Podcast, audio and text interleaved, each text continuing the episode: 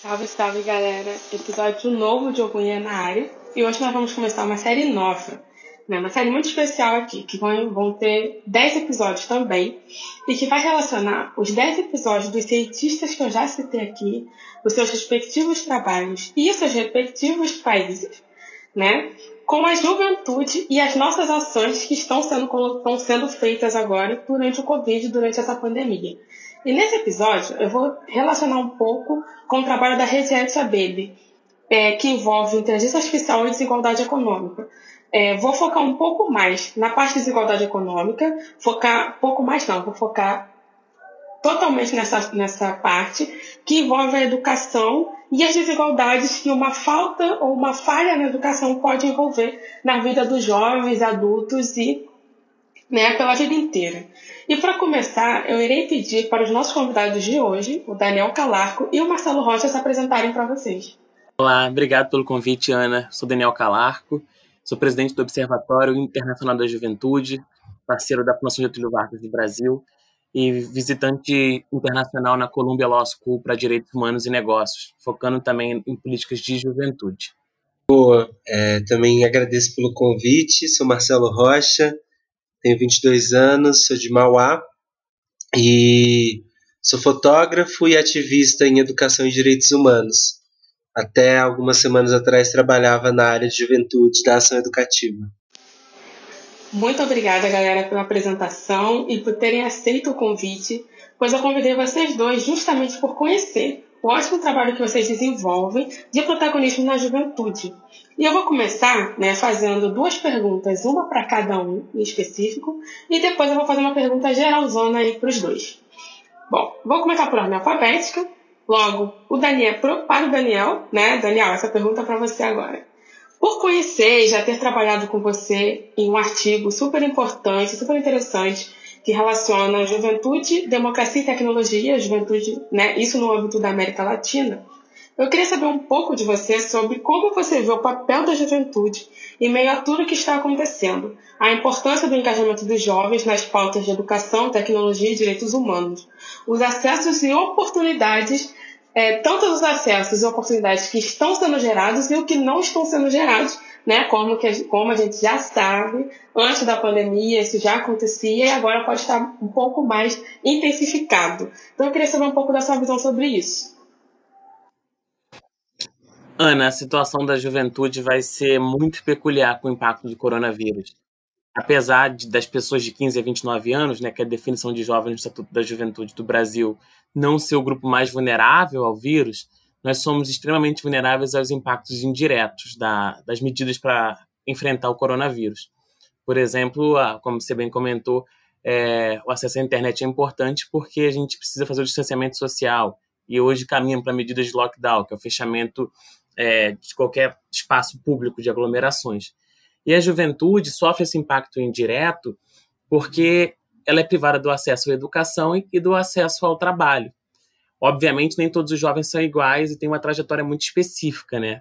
E a gente mede isso no Brasil pelo índice de vulnerabilidade jovem, que deixa claro que jovens de favela, jovens negros, jovens entre 15 e 19, é, são muito mais suscetíveis de sofrer violações de direitos, de ter incapacidade de acessar é, políticas de assistência, de suporte, de acesso a trabalho e renda. Então, a, o impacto vai ser grande na juventude, mas é importante entender quais juventudes, como você bem colocou. Vindo do meu lugar de trajetória, como alguém que cresceu na Vila do Vintém, se interessando pelo esse tema de política de juventude e direitos humanos, a gente consegue perceber que ainda tem um grande caminho para se, se perseguir, sabe? A juventude, ela é muito conectada, sim, mas a qualidade dessa conexão ainda é um grande desafio para a gente. Então, quando você pensa que o jovem tem acesso a, ao celular, por exemplo, o foco dele é mais em redes sociais, é o que as plataformas que ele usa suporta, é o tipo de plano que ele tem suporta. Então, quando você pensa em educação AEAD, né, educação à distância, não é para todos os jovens. A juventude de favela tem grande dificuldade em ter o mesmo padrão de educação é, durante tempos de pandemia, que não é o caso da juventude das classes mais nobres, das classes da Zona Sul, universidades privadas, colégios de elite que tem todo o acesso e estrutura para ter aulas online. Então, mesmo que a gente tenha no Rio de Janeiro uma juventude extremamente conectada, a gente precisa pensar quais os caminhos para tornar essa conexão mais efetiva para adressar o coronavírus. Tanto na parte de ações sociais humanitárias, que o ativismo digital vai criar cada vez mais potencialidades, tá? Então, mesmo quando jovens líderes comunitários usam a internet para mobilizar pessoas e recursos, denunciar violações que a comunidade deles estão sofrendo, como falta de alimentos, violência policial, mas também como esse jovem ele se protege e é protegido através de plataformas digitais, podendo acessar oportunidades de educação, profissionalização, busca de empregos. Então a gente vai ter que pensar muito qual jovem está online, quando ele está online, o que, que ele faz e quais são as políticas para empoderar esse jovem também na internet. Porque em tempos de pandemia, as redes sociais e a rede em si vai ser muito importante para empoderar jovens. Só no Rio são 4 milhões, né? Então a gente está falando de uma, população que está extremamente vulnerável e sem nenhum tipo de ação governamental ou internacional, simplesmente porque não somos os mais vulneráveis ao vírus, mas sendo um grupo extremamente vulnerável para os impactos sociais e econômicos que virão e irão durar, durar dezenas, até, de, até décadas. Então, eu acho que ainda falta muito para a gente começar um debate que você está propondo, um debate que tem que começar e ganhar força para ontem. Ótimo, obrigada pela resposta aí, por levantar esse debate sobre os acessos que ainda precisamos liberar, né, como foi muito bem colocado por você, Daniel. E seguindo quase na mesma linha, Marcelo, agora a pergunta para você. Você está participando de várias frentes que estão sendo movimentadas para doações, educação e conexões. Como que você vê a importância da transição da conexão do mundo real para o virtual, né? Porque muitas dessas ações, desses movimentos, desses coletivos que estão acontecendo no mundo virtual, eles já foram gerados e criados no mundo real, né? No mundo que a gente é, vive aqui. Então, esses, acaba que essa transição ela é um pouco difícil, né? Em determinadas regiões, de, é, levando em consideração acessos à internet e acessos a temas e, e que envolve muito desses temas que eu já citei aqui como educação, tecnologia e direitos humanos. E também envolve o entretenimento, né? Porque nós estamos falando aqui é, da visão da juventude, a partir da visão da juventude. E o entretenimento também é muito importante para a gente. Eu acho que toda a pressão e tudo que a gente está vivendo, nós precisamos, precisamos às vezes não, precisamos relaxar e dar uma pausa. E nesses relaxamentos, nessas pausas e nesse entretenimento, nós também criamos conexões que também são importantes para esses movimentos. Então eu queria que você comentasse um pouco, trouxesse um pouco a sua visão sobre essa relação e essa transição. Eu acho que a gente está vivendo um momento muito importante, principalmente pelo, pelo conteúdo histórico né, desse momento. Eu acho que a, a, os ativistas de favela eles sempre tiveram protagonismo nesse, nesse lugar de estar ativos nas redes, estar mobilizando, de conseguir levar nossas pautas à discussão pública mas acho que nesse momento isso aumenta e a gente começa a ver os maiores potenciais dessa, dessa junção né, do, dos coletivos de favela e da potência de toda essa galera junto, porque eu pessoalmente tenho ficado muito admirado com as conexões que a gente tem feito, com as articulações que a gente tem conseguido fazer para motivar e para manter-nos também, né? Porque hoje para mim o Rio de Janeiro está aqui muito mais perto do que sempre teve o Recife, o Pará, o Amazonas, porque a conexão que a gente tem feito com essas, com essas periferias e a troca de tecnologia social para manter-se vivo tem sido algo realmente que me felicita muito por no momento desses a gente conseguir estar juntos, porque no primeiro momento que eu fiquei sabendo do Covid, bateu logo um desespero, porque eu ficava nessa ansiedade, né? O que vai acontecer? E quando chegar na favela? E quando chegar na quebrada? E quando chegar é, na, no nosso povo, né? Porque enquanto é, tinha até é, é, um, a galera falava, ah, é doença de quem veio do exterior, é doença de rico, é doença de quem mora em bairro nobre. Mas chegou, né? A gente ficava nessa ansiedade, lembro dos primeiros papos, era, pô, vai chegar, vai chegar, vai chegar. E quando chegou, chegou de uma forma que começou já um extermínio gigantesco, né?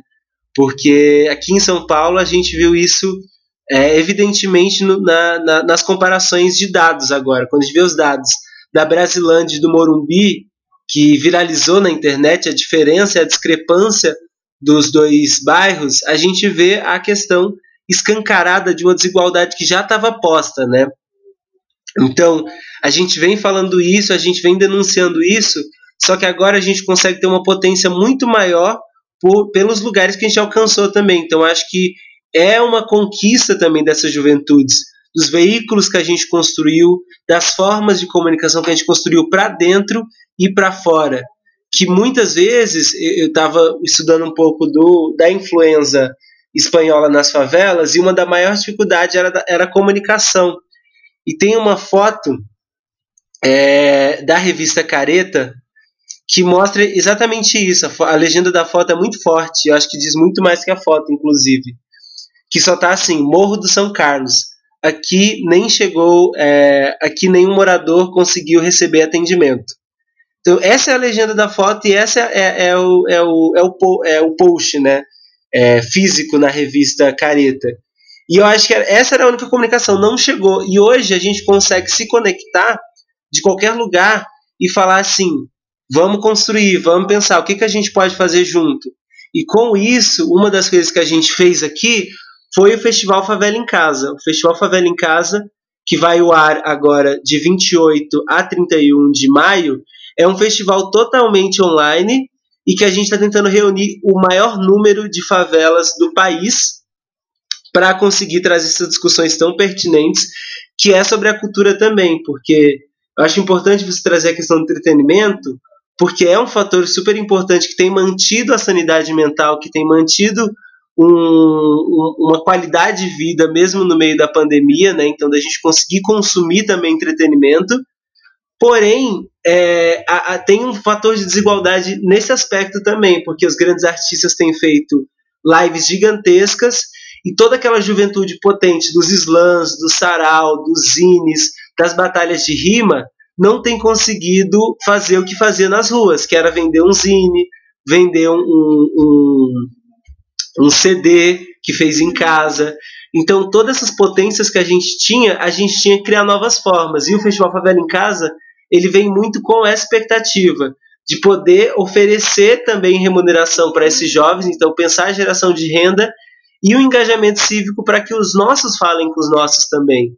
Porque a gente sabe que a nossa juventude queria estar no baile. Eu queria estar no baile, eu queria poder estar tá no pagode, eu queria poder estar numa roda de samba, porque é um lugar que também é, fala sobre nossos afetos, que também fala sobre nossas construções e sobre é, o nosso confinamento diário, né? Porque a maioria das pessoas que moram em comunidades, favelas em bairros periféricos moram em um, dois cômodos, três cômodos no máximo. Então, tipo assim, a gente sabe o que é estar na rua. E a rua faz parte de uma rotina. Então, eu acho que a gente, quanto juventude, também poder se mobilizar para falar para os jovens: ó, oh, tamo juntos, sabe? A gente também tá em casa. O cara que você vê na batalha, ele não tá no rolê, ele tá em casa. E vamos se cuidar, vamos ficar junto, é só o momento. Então, acho que esse engajamento é um engajamento super impulsionador e eu acho que é muito importante a gente ver iniciativas como essa, da gente conseguir também fomentar é, a cultura das periferias nesse momento. Chegamos à última pergunta. É, é muito legal sua contribuição, Marcelo, falar do festival, falar da, com tanta paixão assim sobre essas conexões. E para finalizar, né, nosso podcast de hoje, é, agradecendo já a, a fala dos dois, porque foi muito interessante, se complementaram em vários sentidos. É, as ações, como que vocês veem, né? Qual é a visão de vocês, até para vocês trabalharem bastante com isso, sobre as ações de políticas públicas, sobre políticas públicas. Eu sei que parece uma pergunta muito reflexiva, na real ela é, mas a gente precisa levantar esse debate, trazer, eu queria muito trazer que vocês trouxessem a visão de vocês aqui, Pois, em meio a tudo isso que está acontecendo, nós estamos refletindo e entendemos como iremos reivindicar melhores em todas as áreas, né? Que está visível todos os problemas que nós temos na educação, na saúde, tecnologia, é, educação básica, é, saúde básica. Então, tá assim, tá escancarado os problemas que nós temos. Só que o que tem acontecido é um movimento, só não, né? Tem acontecido um movimento de coletivos e comunidades, como nós já colocamos aqui, pessoas que sempre se fortaleceram e sempre tentaram se unir para resolver os problemas da, da sociedade ali que elas vivem, né? da, comunidade, da comunidade delas, das favelas. Isso a gente vê muito nas favelas, nas periferias. Então, qual é a visão de vocês sobre isso? Porque é um debate que tem é, nós jovens, é, nós temos feito muito esse debate, porque gera uma dúvida, né? Está crescendo entre a gente essa dúvida. É, nós fazemos por nós mesmos e esquecemos que existem é, o governo e estados, é, ou, a gente, ou a gente pressiona o Estado o governo, é, coloca 100% da nossa força de, e poder de mudança e agente de mudança nessa, nessa pressão do governo, ou a gente tem que fazer um pouco dos dois? E como que a gente faz um pouco dos dois? Né? Como eu disse, é um debate que tem crescido, são dúvidas que surgem entre os jovens, principalmente nesse momento de indecisão e de dúvidas. E eu queria muito que vocês compartilhassem um pouco da vivência de vocês e, consequentemente, a visão de vocês sobre isso. Como a gente não é um grupo de risco, né? acho que o voluntariado, a ação, a liderança jovem é, tá ganhando um espaço a nível nacional e internacional muito bonito de se ver. E eu acho que tem muitas potencialidades para responder essa pergunta, Ana, do futuro da nossa juventude. Tem, eu sou uma pessoa muito mais focada em dados e tenho uma perspectiva, às vezes, mais pessimista, mas o Marcelo trouxe pontos muito importantes. A gente não pode esquecer que o nosso jovem de favela ele é muito resiliente. A gente consegue fazer muito com pouco que a gente tem disponível. Acho que um dos principais caminhos que a gente vai ter é começar a trazer para o debate público os impactos indiretos do coronavírus. Tá? O Marcelo já indicou alguns, por exemplo, como os acessos aos direitos humanos, ele indicou a parte cultural, ele indicou a questão também do acesso ao desenvolvimento de trabalho, acesso à renda, e co colabora muito com a primeira intervenção que eu fiz aqui na nossa conversa. O jovem terá impactos muito grandes no acesso à renda e educação. Então, a gente tem pessoas falando que esse impacto será o maior nos últimos 120 anos, que talvez que a gente possa ter empobrecimento de famílias inteiras. Por quê? Porque o jovem mal conseguiu superar a crise de 2000, que acabou em 2018, a crise econômica, que vinha da estabilidade política e econômica do Brasil e do mundo. A retração de renda do jovem, Ana, e Marcelo já chegou a ser maior que 25%, ou seja, ele deixou de ganhar quase um quarto da sua renda por causa da crise econômica que a gente tem enfrentado. E quando a gente estava começando a melhorar, vem esse impacto absurdo do coronavírus que mal começou. Então, eu penso em algumas soluções, eu acho que é muito ousado a gente tentar oferecer soluções simples para problemas complexos, e por isso que eu acho muito importante esse esforço que você está fazendo com esse podcast, Ana, e também que o Marcelo tem feito nas suas redes sociais, mobilizando, porque a gente precisa começar a pensar junto. Se o jovem é tradicionalmente excluído dos espaços de decisão, como é a nossa Câmara, é, nosso Congresso Nacional, tanto a Câmara quanto o Senado, quanto o Executivo, são órgãos muito velhos e muito fechados para a juventude, principalmente a juventude de favela, a gente precisa criar espaços no qual a juventude tenha voz e se mobilize para ter voz.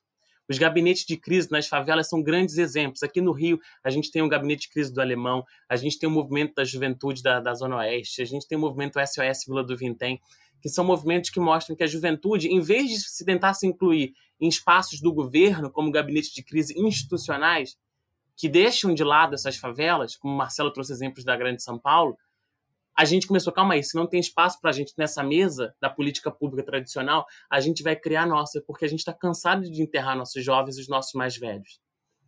Entendeu? Então, acho que um esforço que a gente tem que ter é esse, de criar espaços que mobilizem, reúnam jovens que queiram fazer a diferença. Mobilizar capital político, capital social, pessoas interessadas em impactar a sua realidade. Esse vai ser um esforço muito necessário. Mas como assim usar toda essa força de juventude, os movimentos online, o ativismo digital? Como que a gente pode usar isso para fazer mudanças reais? Eu acho que um dos caminhos fundamentais será a inclusão digital dessa juventude. A gente precisa criar projetos e programas. Você faz isso muito bem, Ana. O Observatório que lançou um curso de ativismo digital também com parceiros nacionais e internacionais para capacitar jovens de favela em como utilizar a internet, porque a gente precisa que a internet seja usada em todas as suas potencialidades para que essa juventude consiga mobilizar e criar mais força para exigir mudanças, conseguir doações, conseguir pensar em projetos, implementar projetos. Ou seja, a inclusão digital dessa juventude vai ser fundamental. O distanciamento social vai, vai estar presente por muito mais tempo, mesmo quando o vírus acabar. Então, até mesmo protestos, que é a forma que a gente se mobilizava antes, até mesmo eventos culturais que a gente se mobilizava antes, só fisicamente, a gente vai precisar trazer isso para o ambiente online. E eu penso que a gente precisa da inclusão digital também para o acesso à educação e a trabalho.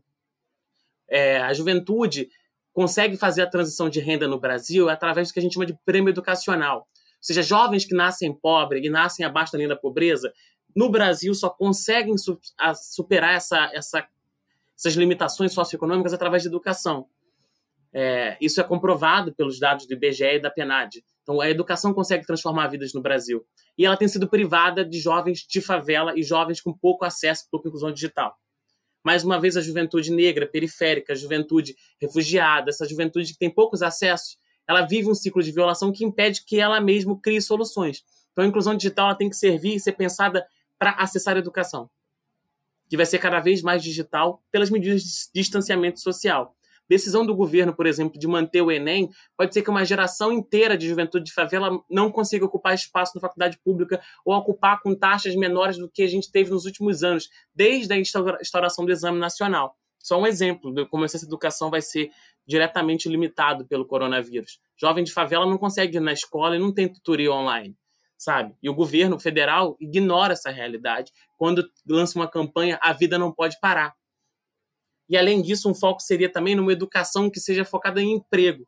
A juventude brasileira, no geral, ela tem umas características no, no mercado de trabalho que torna a gente muito vulnerável. A gente tem formas de trabalho atípicas, por exemplo, freelancer ou, ou nenhum tipo de formalidade. A gente trabalha em cargos com menos qualificação exigida pela falta de experiência. A gente trabalha no setor de serviços no geral, que são o setor mais impactado pelo coronavírus. Então a gente é muito vulnerável a ser demitido, não conseguir novos empregos no intervalo curto de tempo, a ser mal remunerado e não contar com ajudas de governo, por exemplo, como seguro-desemprego, por não termos muitas vezes contrato fixo ou não sermos constituídos como MEI. Então, um dos esforços tem que ser aumentar a qualificação da juventude para que ela consiga ocupar posições de trabalho de bons trabalhos. Tá? Então a gente tem que formalizar essa juventude nas suas áreas, né? fortalecendo também a juventude que vai criar meios para prestar serviço em diversas áreas, ou conseguir certificados para prestar serviço nas áreas que sejam artísticas, culturais. Porque a juventude, quando ela não está formalizada, ela tem dificuldade de acessar até os 600 reais do Corona Voucher. Então a gente tem que pensar como a gente consegue criar propostas de jovem para jovem e ocupar espaços de liderança. O governo ele não vai fazer nada pela juventude, mas ele não pode ser ignorado. É preciso a gente se articular e colocar pressão no governo falando: olha, são essas as políticas que a gente quer e a gente vai fazer. E vocês vão concordar, porque o jovem representa mais de 25% da população brasileira. Nós somos 4 milhões no Rio e 51 milhões no Brasil. A juventude precisa ter voz e tem esse potencial. Eu acho que a gente está mostrando muito isso, lutando quase que sozinho contra o coronavírus nas favelas.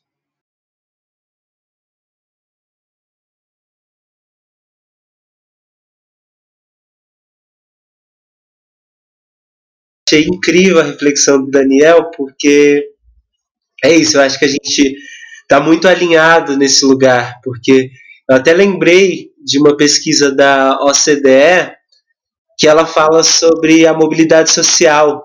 Isso em 2018, essa pesquisa, que ela fala que um brasileiro médio que está entre os 10% mais pobres, ele demoraria até nove gerações para atingir o nível médio de rendimento do país. Então, para virar classe média, alguém está nos 10% mais pobre, demoraria nove gerações. E isso sem uma pandemia no meio. Então, pensando nessa pandemia, pensando o reforço dessas desigualdades sociais é, vistos nesse processo, porque a gente tem uma oportunidade de sair muito maior, a gente tem uma oportunidade de sair muito maior desse processo de pandemia. Porém, o que a gente tem visto ainda é um, uma, um esquecimento do governo sobre as favelas, né?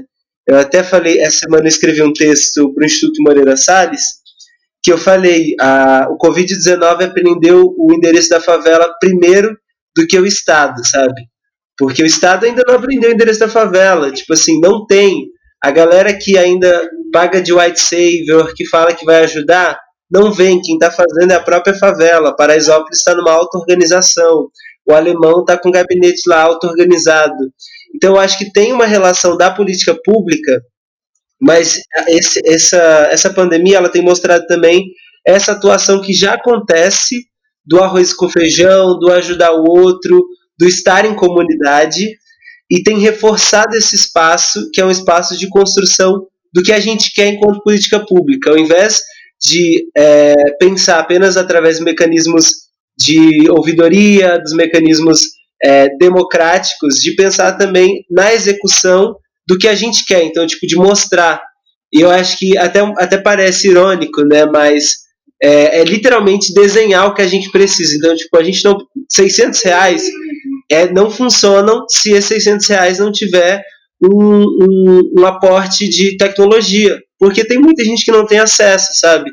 É, eu lembro do último relatório do Intervozes, que 97% da população usa computador ou usa internet, mas usa dados móveis. E algumas cidades ainda nem tem 3G. Tipo, algumas cidades a, a galera ainda usa uma conexão baixíssima, assim. Então, pensar como essas pessoas acessam essa suposta educação, como essas pessoas acessam a telemedicina, como essas pessoas acessam é, todas essas funcionalidades de Smart City, mas que exclui metade da sociedade, né? exclui boa parte dela. Então, mantém-se enquanto posicionamento, enquanto atitude de política pública, mas não chega nas pessoas. E as pessoas que estão na ponta têm mostrado que dá para fazer. Então, não é porque a gente não tem o. que todo mundo tem celular aqui, que, que, no, que a gente então fica excluído da educação. Pô, bota um carro de som, põe, põe aula de outras formas, sabe? Então, a gente tem feito, como Paraisópolis fez, né, de colocar um carro de som na rua para a galera que não tinha acesso ao conteúdo educacional, de pensar outras formas.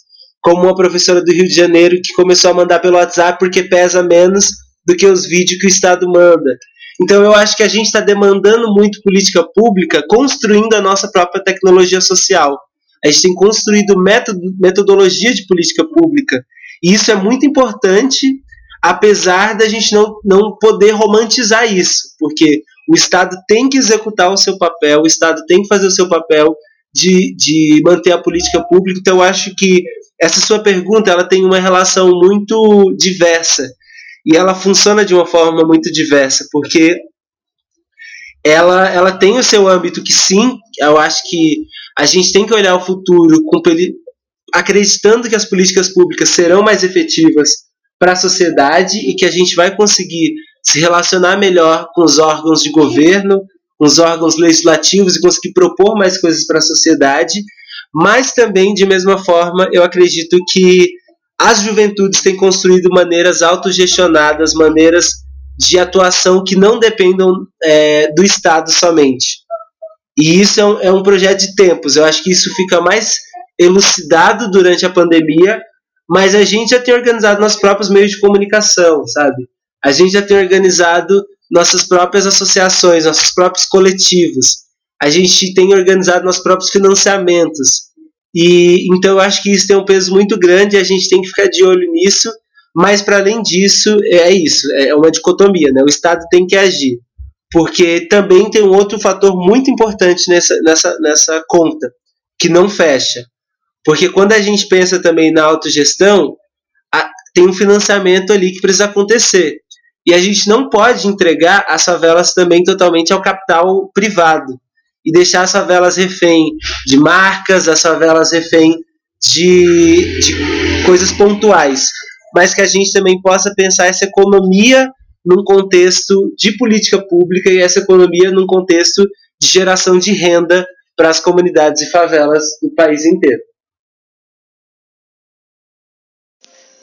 Nossa, gente, muito obrigada pela fala de vocês. Foi incrível, incrível, incrível. As falas foram incríveis.